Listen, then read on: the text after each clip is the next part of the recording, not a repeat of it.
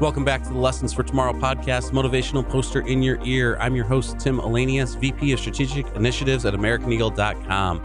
In this episode, we're going to be diving into how B2B businesses can build resilience and thrive both today and tomorrow with a digital transformation. To discuss this, I am joined today by Daphna Andrews, VP of Customer Experience from Oro Inc. True B2B e commerce visionary, Daphna brings more than 20 years of experience developing, executing, and overseeing business transformation projects for Fortune 100 companies around the world.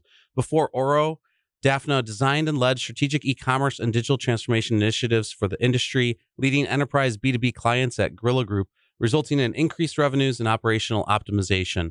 Previously, she was a senior product manager at HP, part of the core team that built and grew the global B2B e commerce program from the ground up increasing revenue generation from 300 million to more than 6 billion a year.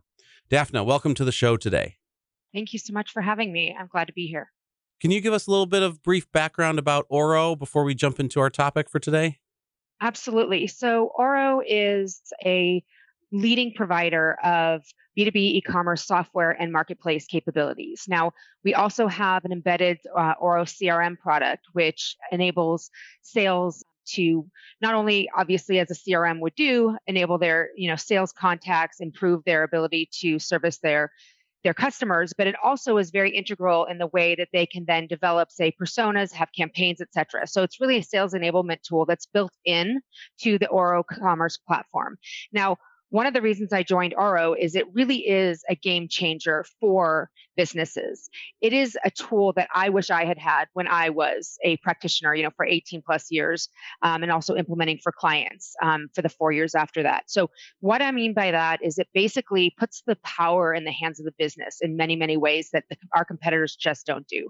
So, you know, in my past, I would have to wait anywhere from four weeks to 12 months to have just simple changes done to the checkout process. This is a tool that was designed by the people who created Magento. They understand commerce. They saw the fact that there was a gap in the ability to service B2B commerce customers. They developed this natively B2B from the ground up. They've thought extremely extensively about all the nuances of B2B. One big one is pricing tiers, things like workflow, things that are very complex for B2B and they have all the features in the back office that a B2B practitioner can enable without always having that dependency in IT. So it's really a visionary product for B2B customers. Wonderful. Thank you for that. It's great. We're great partners with Oro at AmericanEagle.com. We've enjoyed working with the team there and uh, have several different projects that we have executed upon or also still have in progress right now. So very exciting, especially on the B2B side. And I kind of want to, you know, go back to the title of our episode today and talk through just what that really means overall for the B2B space, right? So there's been this big digital transformation that's been happening. I think digital transformation is a word that's always going to stick around. It's not just a buzzword anymore. It was a number of years ago, but it's you're constantly going to be transforming with the changes in technology, the changes in market and industry overall.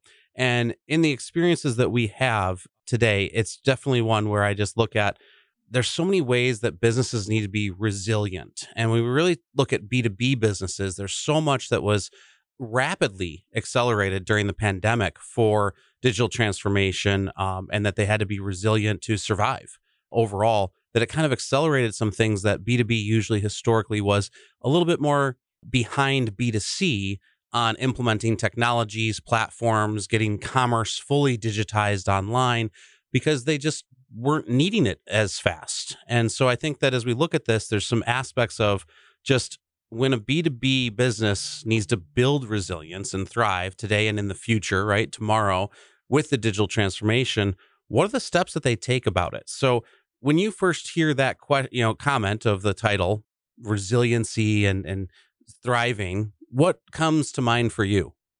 So these are great questions and I'd like to just first sort of level set on what we're considering digital transformation because as you said it really is a buzzword so if we sort of set um, the ground the ground level here, so you know we talk about you know for and this is for people who may or may not know or may it's just a refresher, but there's three real steps to digital transformation. You really have to start obviously with the digitizing of your business. So what that means is things like maybe you have a triplicate order form now or, you know, a, a written down spreadsheet. Transferring those into online capabilities that are digitized like an excel spreadsheet or like that triplicate form ends up being you know something that maybe you manage on you know docusign or dropbox or something. Then you're really digitizing the information. The next step is to digitalize. And what does that mean? That's basically meaning har- harnessing the power of the technology that you've enabled to really transform your processes and the roles that make up the operations of the business. So that's things like now you have, say, for example, before, you know, I've worked with some customers where they were building a catalog by literally cutting out pictures of their products and cutting out descriptions that were typed up, literally typed up on a typewriter and putting them together and then taking them to a printer. Now, you get that stuff now into Word documents, into JPEGs, that's digitizing. Then you digitalize by having a DAM you know, and having a uh, CMS or whatever the case may be, the things that you need to start building a PDP, right? That you're going to then have on your e-commerce store as a catalog. All the things that you're going to need, and then from there you can actually digitally transform, and that is about transforming your business and your strategy, so you can be more resilient. You can create new business models. You can penetrate new markets. You can gain market share in existing markets that you're already in. These are the things where, like, for example you think about an example of digital transformation is looking at how car companies, some car companies are now monetizing certain features. So, for example, heated seats. You know, who would have ever thought everyone, you know, you had heated seats, you bought the car, it was part of the tier of whatever the, the level of the car you bought, if it was a luxury model. But now you're seeing companies where they're saying, okay, well, we'll build those heated seats for all cars. It actually streamlines their, you know, the productivity and um, the way that they're building the cars um, on the line. Now, then they say, okay, well, we're going to charge. In the winter months, it's going to be more expensive. In summer, it's less expensive. Or if you have this tier, it's free for you. Things like that. Or maybe you want to save money if you're at a higher tier and you don't want the heated seats. You can turn those off. Maybe you get a, you know some sort of discount or credit. The point is is that that is a way to transform back before that was a possibility where they could have that insight and that data and those connections technologically nobody would have ever thought that that's something that you could turn on and off. Who would have thought you know from remotely or how does the company know you know what when the, the months are or when the days are warm? You could do it to the place someone's located you know? So in say like alaska it's going to cost more versus say in hawaii right? So these are the things you just think about um, as you're transforming your business. So like I said, that that's one of the main things to talk about is what are the differences. Now, then you can start thinking about what are the benefits overall. So you're innovating your business, you're growing it, like you said, building resilience. So let's look at like the pandemic, for example, right? I mean, these were companies that didn't have a digital channel were way behind. Companies that did have a digital channel, they were able to adapt and transform quickly. So they were able to implement buy online, pick up in store right? These are companies that, you know, for example, here's a great, another great anecdote where during the pandemic, there was um, a lot of need for the PPE supplies. Where I lived, there was a very large fire. I needed to get a mask for protection. I could not find it. Instead of driving around to all the stores, I did find one at Home Depot, and I'll give them a quick plug because their omni-channel was absolutely phenomenal. Nobody else was really doing it at that level. I was able to find those masks. I could buy them online. Within two hours, I was at the store picking them up. These are the things that these companies were able to pivot and adapt extremely quickly because they had the technology in place to then continue to grow and to continue to transform. Absolutely. And, and Daphne, you made a great point there about the aspect of the importance of the experience for the end user. And I think that's where in the B2B space, sometimes there's also pushback on digital transformation and specifically and i love how you broke it down between digitize and digitalize where as you have completed the digitize aspect there was still a lot of b2b organizations that had large sales teams out in the field. And those sales teams all feel that the e-commerce site is going to be this big competition or threat where in reality it's really a great sidekick. Um, and I, I kind of use that term because the relationship aspect in B2B is still going to be there. All the ways that you can do account based marketing and the way that you build those relationships, especially different industries where, you know, you still seek that intelligence from someone who has been selling for that organization and knows ins and outs of your organization and the products that they provide to you or services. And so that relationship still is there. It's just been digitized. But to digitalize it also helps empower the seller to reach people faster. Maybe not depend on them being available for a phone call, but you can quickly communicate with them, but then also quickly send them information about, hey, you know what? Maybe it is a subscription model like you talked about with the heated seats, where you see that they keep reordering and it seems to be at a different cycle. It's not a regular pattern, but the digitalized aspect of it brings that information to light and and benefits that seller overall, and even the buyer, right? Because it's also about the bottom line for the organization. And in the B two B space, you still want to be increasing revenue. So if you can get that increase through another channel, why wouldn't you look for it? But it is an omni-channel experience. It is not always just a single channel that's going to do that for you. And I, I love the fact that you brought up a typewriter and images cut out from a product catalog to be put up onto a site, because that's one of the things that also comes into play with digitizing is the importance of the correct content. And that content is not just written, it is visual, it is video, it is it, it's any type of media that's consumed that benefits that end purchaser. You need to make sure that you're providing that to them and in the right context and making sure that it is as accurate as possible. Um, I deal with a lot of companies that sell parts. I mean, down to like washers that fit into specific appliances. And the way that you have to communicate that content to also instill the confidence and trust that that's the right part for the model that I'm purchasing for is critical. And this all comes into that digitalized aspect then of giving them that confidence and trust through the messaging that you provide in your website, in your app, whatever it may be. Absolutely. And it's interesting because, yes, what I like about what you're talking about is building that trust. The content is key into building trust. And what we're seeing more and more, as I'm sure people hear in the media, but like as, you know, the years go on and you and I get older, you know, we're seeing more and more people who are entering the workforce that are truly digitally native. You know, they mm-hmm. don't know what it's like to really, they don't even know what a landline is for a phone, and that's fine. But the point is is we have to adapt to that. And as sellers and as companies you know that's we need to meet our customers where they are. So the old idea was that b2c was much more glamorous and and it, you know it's still the idea excuse me that b2c is glamorous it's much more fast paced but the older idea of like having these procurement people who have been in the industry for 40 50 years that's going away. We're seeing the younger um, you know the younger uh, buyers coming in and it's no longer okay for them. They're not comfortable talking to a seller. They don't want to be taken to dinner. They don't want to sit in a room for eight hours and try to, you know, create a complex configuration for whatever they're doing. If they're, you know, for example, like an engine for an aircraft, right? These are people who we need to meet them where they are and they want to be online. So there's a spectrum, right? There's from everything where there's no touch, where a customer can order something, say it's, you know, a hammer, it doesn't really matter, just a hammer, they're ordering it online, whatever. Then you can go all the way to the sales rep has to be involved for super complex or government contracts. Mm-hmm. In between, there is so much opportunity for you to optimize processes to really be able to standardize and scale your business where you can provide content that is absolutely accurate. You can provide all the information somebody needs to research along their buying journey. So you, really you're trying to automate as much as you can along that buying journey for the comfort level of the customer.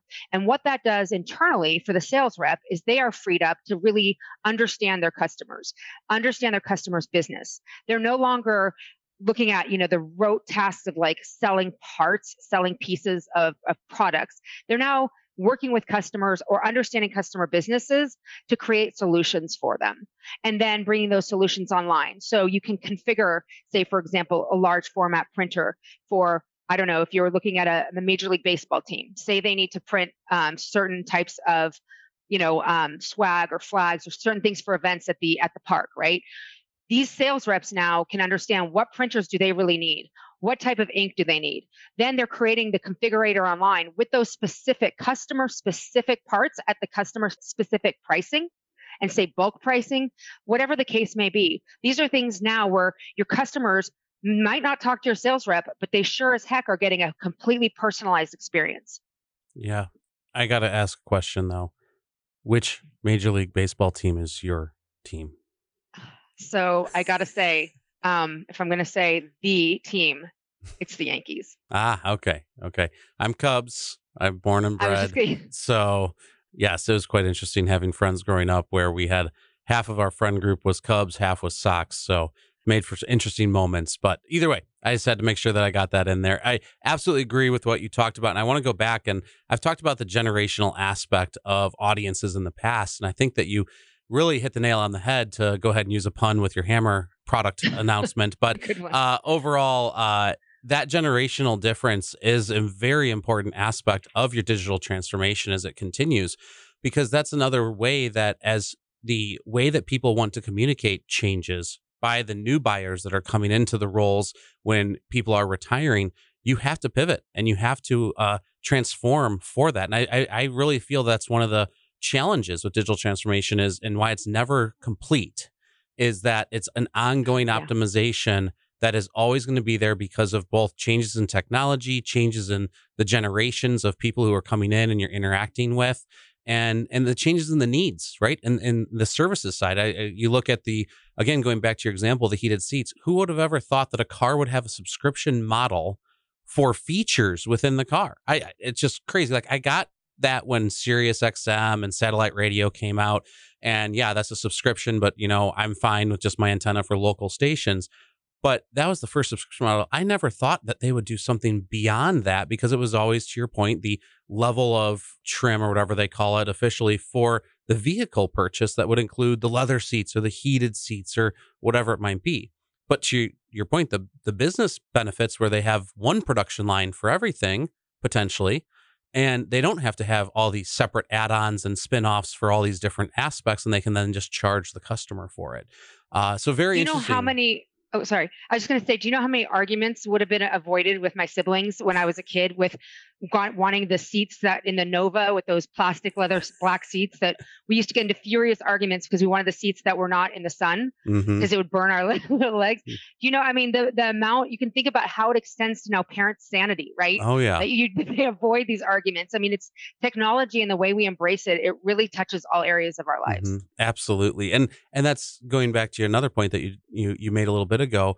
How technology touches every point in our lives. We now have where I think about like my own children and they are digital native because it is always they they know touch screens immediately from day one. I didn't have that. I didn't I didn't even get to use a a, a color screen computer for a while until we finally got a mm-hmm. color monitor. I'll, I'll, I'll date myself with that.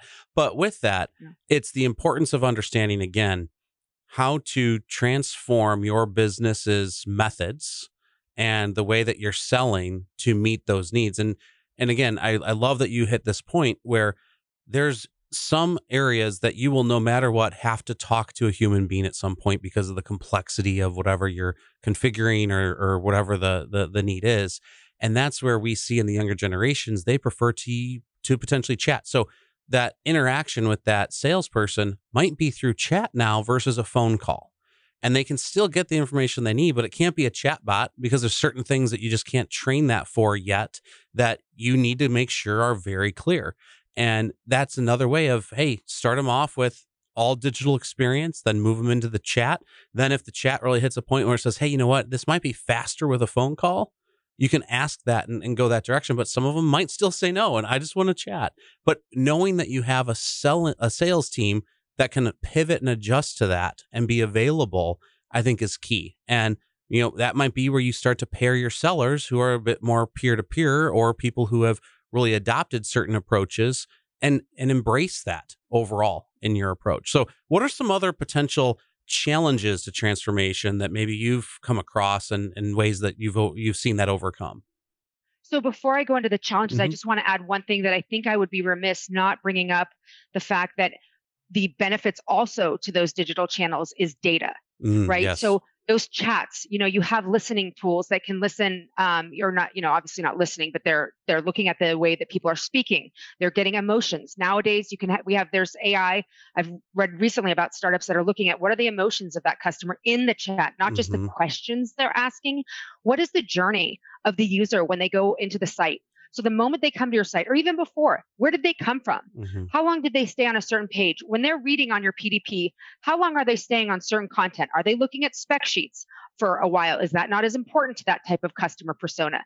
You could once in B2B, we have the amazing good fortune of usually almost always being behind a authentication uh, wall. So basically, you have to be authenticated. We know who you are. So now the sales rep and the company overall has oodles of data for then the sales team and just the company to make data driven decisions which is one of the tenets of digital transformation is not using your gut using data to make decisions that actually are based on reality and not only based on reality but then based on where you want to go and where you want to grow and what are the what are your goals as a business? How do you achieve those? You have all that rich data. So i just wanted to make sure um, i touched on that because even you know it does we are meeting the customer where they want to be but we're also bringing back vast amounts of of a gold mine of information to the company Absolutely. I'm glad so, I'm glad you mentioned that. And I want to let you jump into now you just challenges yeah. transformation, but absolutely the data is such a key element of the B2B side. It's, it's amazing and, and it's incredible how much you can harness and to see people having those aha moments, those customers when mm-hmm. they see that. It's so exciting. And I'm sure you have that at, you know, American Eagle. I've seen, I'm sure you guys see that all the time as you enable these incredible solutions for your customers. Yeah, no, absolutely. There's aspects of just the way that we approach data strategy to make sure that we're capturing the right. But I, I love that you bring up just the the emotional side of it, the sentiment analysis that can be done now, and you can pull so much from just trying to understand where they're at, where they've been, you know, what might be best next to drive to them. That comes into that personalized experiences that you can build, and it's not just for B two C. On the B two B side, it's just mm. as important because it's how you get out of just that single track of oh, this is this customer A. Customer A always buys this every two and a half months. So I'm just going to give them that. Well, where's the recommendation of every other customer who buys that same product line or, or product set? And now, what else do they buy? And let's maybe promote that to customer A to see if they might be interested for it. So it's just because they're consistently purchasing from you doesn't mean that they don't need to still be made aware of potentially other opportunities of products or services that you sell as well. So that data, like you said, it's a gold mine of just information that can be tapped into so much for multiple different types of growth. Yeah, and I know the audio people can't see this, but I'm just smiling ear to ear because this kind of this topic, I just eat up B2B commerce and digital transformation. It's just the the amount of complexity and the solutioning. It's just so exciting to me. So let's go into, yeah, the challenges of mm-hmm. transformation. How do you overcome them? So let's kind of first start with the internal challenges because those are usually the things we hear from, you know, a lot of companies is that, you know, we are either too complex, we like the status quo, our employees um, are afraid of it. Um, we don't want to scare our employees. There's a lot of things that are, you know, you could have excuses all day just for everything, basically. Um, but one of the things that I talk to people about, and I'm a huge believer in, and, and when I was leading digital transformation projects um, and continue to do so, really you look at what are the opportunities from these challenges? Every challenge has an opportunity, right? I'm not trying to be a person who's always seeing the rosy side, but there always is a rosy side. There always is an opportunity. So when you look at from a leadership perspective, strong leaders can leverage transformation opportunities to really emerge as those strong leaders that are trusted, that are respected in their organization. And these are really things that are opportunities that I've seen really born out of transformation. So where you've had leaders, or you know, when I say leaders, I'm talking like CEO, um, COO, people, whomever is really leading a transformational effort um, from the tops down, right?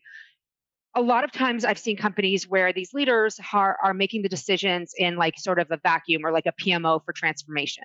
They're not including people who are the people on the ground, the boots on the ground, the people who know the business the best, the people who know the customers the best and the processes and operations, right?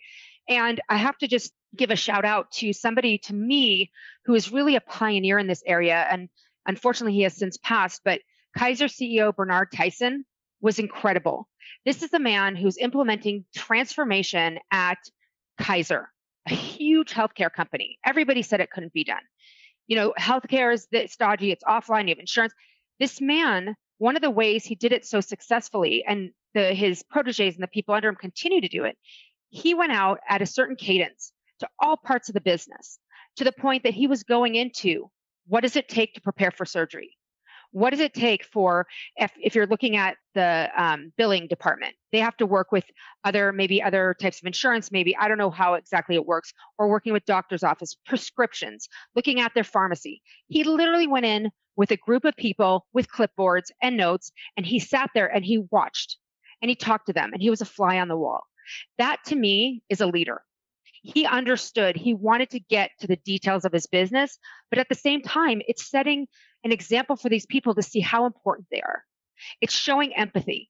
It's him coming out and saying look i get how hard this is for you. And it's true. It's absolutely um, authentic and genuine. You have to be that way. If you just go out there and watch people do their job people are going to know if you don't care.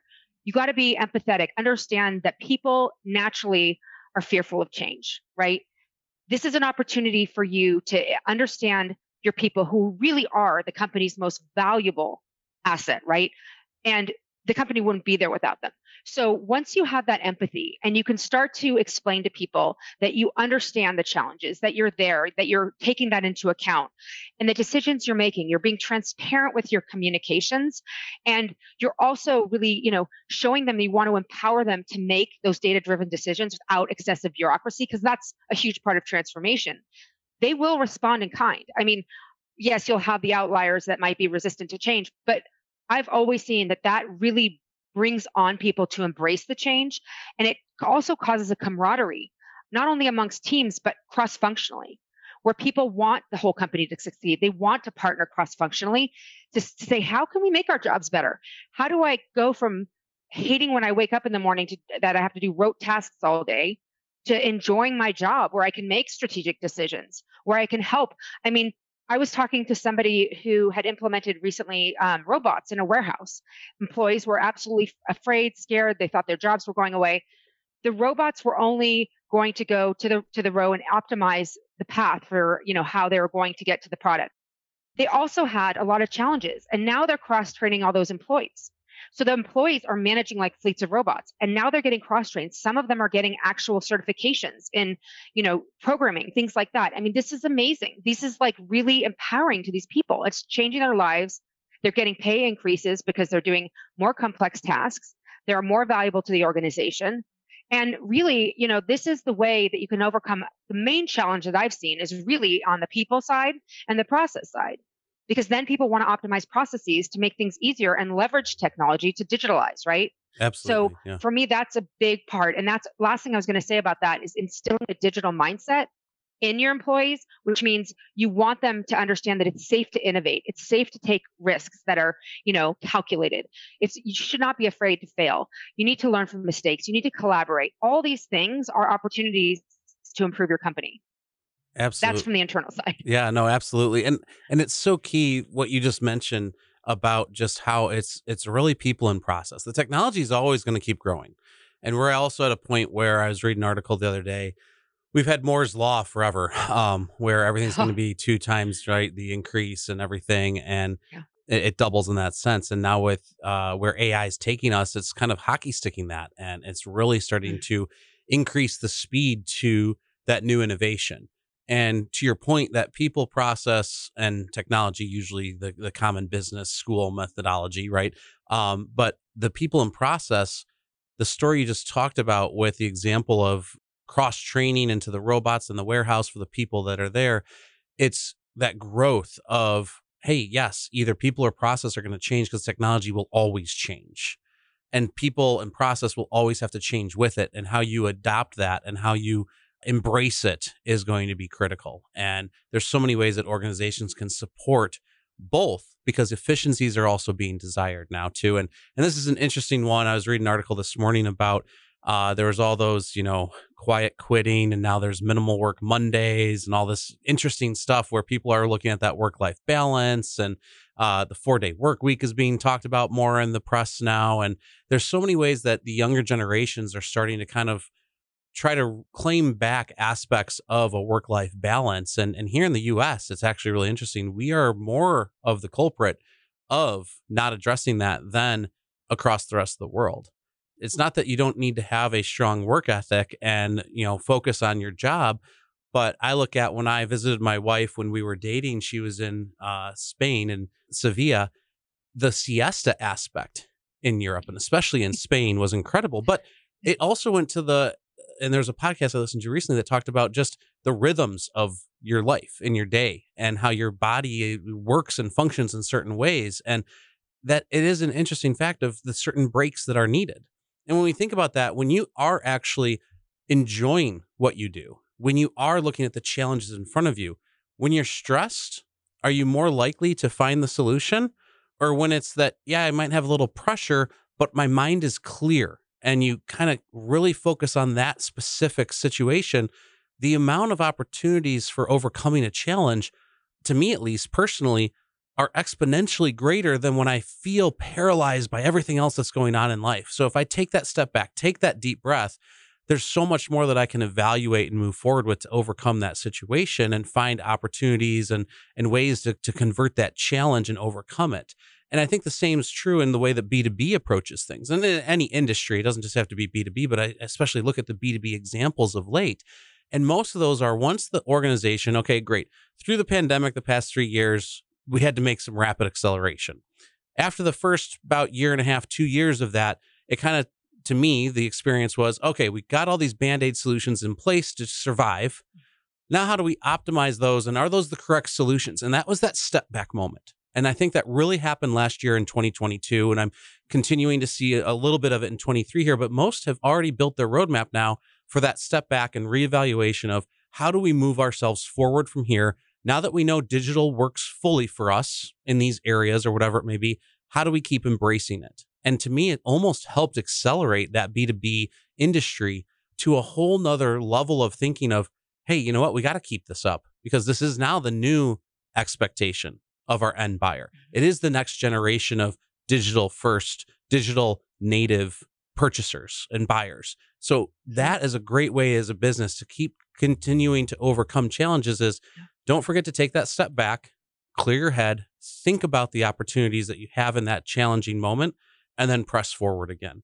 No one's perfect. No one ever can be perfect in this world. And so you want to make sure that you look at the opportunity to say, hey, we might have to try something. And if it doesn't work, hopefully you're gathering the data to see that fast and you pivot mm. and you continue to grow in that sense. And and to me that's that rapid acceleration that's now going to keep happening across the board.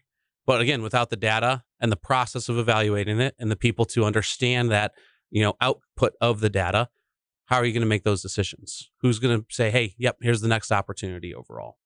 I really like what you said about having people in that balance and that mind clarity to be making those decisions um, and thinking you know strategically because you know what you're talking about is you're talking about there is the difference between surviving and thriving right? Mm-hmm. so when you're in survival mode it's hard very hard to think in the future.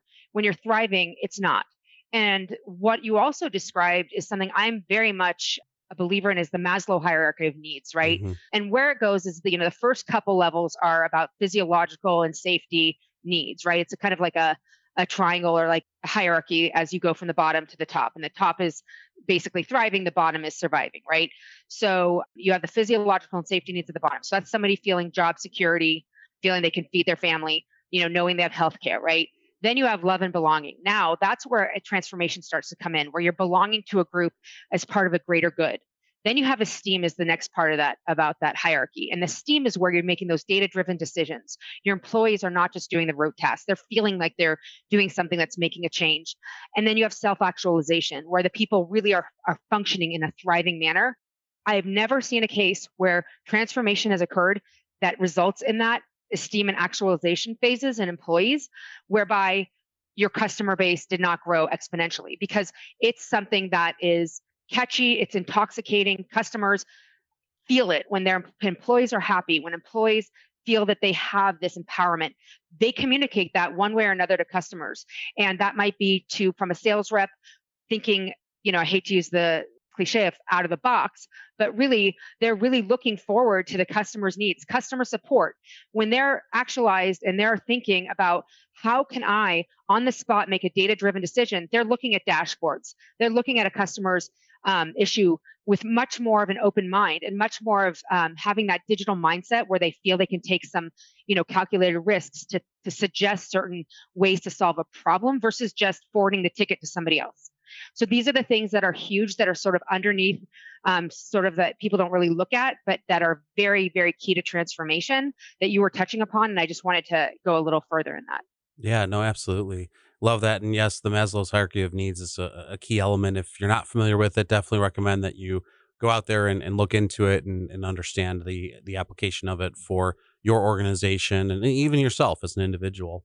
Uh, before I get to my fun last question for you, I want to kind of just do a quick recap for our listeners. So, ways that we can look at successfully executing digital transformation in, in B2B space. We talked about developing a clear digital strategy, embracing data driven decision making, really make sure that you're collecting that data, using it to make your decisions. We talked about automating processes overall and, and any tasks that are, are related to the way that both you as an individual work, but then also the different ways that you are selling and supporting. I think we we talked a lot about selling, but even the customer support, customer service divisions of B2B benefit from all of this digital transformation as well, uh, where you have those knowledgeable call center employees who can start to also contribute to content that might be for the people who don't want to call in or they're part of the chat experience. I know a lot of our B2B clients who have chat implemented with customer service teams and how that has really benefited as the generational changes happen as well. We really want to make sure that we enhance the customer user experiences so overall, as you digitize, you have to make sure that you give a consistency to the experience that they're used to, but it's in a digital format now. So if you completely change it on them, you need to educate them on how that has changed so that they are not, oh my gosh, I don't know what to do. And they get paralyzed by, hey, what I fall back to my old ways of just let me pick up the phone and call, or they might even abandon at that point and, and you lose a customer, which we don't want. But if you don't educate and inform when you have a digital transformation, that just change management is so critical. And then we talked about this, but we now have a much more digital first generation coming into the buyer purchaser role. And we want to make sure that we're providing for them just as much as you can't abandon the people who weren't digital first. And you still have to provide methods for them. So that goes back to that generational aspect one thing that I love, I just want to reiterate, uh, Daphna, that you talked about was just the digitize versus digitalize. I think that's a, a key takeaway for people to understand the difference between that. Go back to the close to the beginning of the episode to kind of hear Daphna explain that, but I think that was great. And then overall, monitor and adjust. Again, it's not a one time transformation, it's an ongoing. You constantly need to monitor and adjust and optimize as both technology changes, but also as generations change and also as different processes change through the different ways that technology impacts the people involved overall and the products that you offer. So that's my quick summary. Daphna, anything to add to that before I get to my last question for you? No, I just one of the th- great takeaways also there is just what you said about, you know, really being a journey. It's digital transformation is, you know, really like Steve Jobs said, the journey is the reward. I mean, there's mm. so much along the way that you can continue. And if you think you're done, uh, think again. There's always something that you can um, improve and um, to innovate and grow and really make sure your customers are always at the center of everything you do. Absolutely. So I want to get to my last question here. So thinking a little bit into the future here, where do you see B2B and especially more in the how the businesses can build resilience and thrive? Where do you see that going in the next two to three years? What challenges might okay, come up yeah. or what changes might come into play with needing resilience and then also the opportunity to thrive? Companies are popping up in the B2B space is around sustainability and food security. And as you know, there's the whole, you know, we obviously know there's a lot of changes, climate changes, things that are happening that are impacting the world, right? So technology is great, everything's great, you know, business and and that, but you know, we need to be able to be a species that's alive to benefit from it, right? So we're seeing things that are very interesting in the way of sustainability. So you have um, te- technology partnering more and more with things like one of the big issues is food security. So food that is going bad, for example, right? Or people throw away, I don't have the data, but it's an enormous amount of food, right? So things that are applications like B2B applications, not just B2C. I mean, we, I've seen my neighbors have um, the trucks that come over and, you know, they can, they provide like food from other, from, from resources where there's, you know, like not perfect vegetables, I think it's mm-hmm. called, or mm-hmm. fruit. But there's more to that. There's the restaurants that maybe they ordered a pallet of say butter i don't know um, and say they don't need it all then there's going to be marketplaces that can then tie them with other restaurants that maybe need a smaller amount of butter or other types of food or ingredients things that are having b2b focused areas and then maybe say that restaurant at the end of the day has food they want to give to, to consumers. So that marketplace not only becomes b2b to b it's B2B to C. Mm-hmm. And then you have things where that's very interesting. There's work being done out of Stanford now, is looking at how do we have improved sustainability around our um, medications, vaccines. We saw a lot about that. We heard about how many pharmacies were throwing away COVID vaccines, right? When, say, another part of the country or the world, um, and because they expired, excuse me, another part of the country or the world needed them. So we're looking at things where you have lot numbers, right? And those lot numbers are tagged, say, with a shipment, and it's, say, in a truck or some sort of transportation device.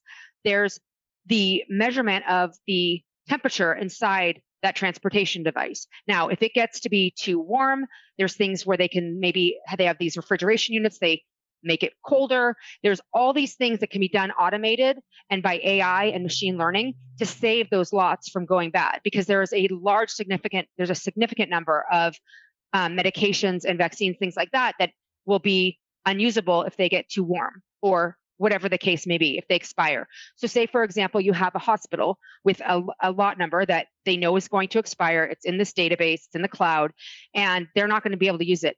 Perhaps they can send it to another country where it's going to be extremely well used. You know, these are the things that I think are much bigger in our in our world that the technology and the transformation and B2B can really help with.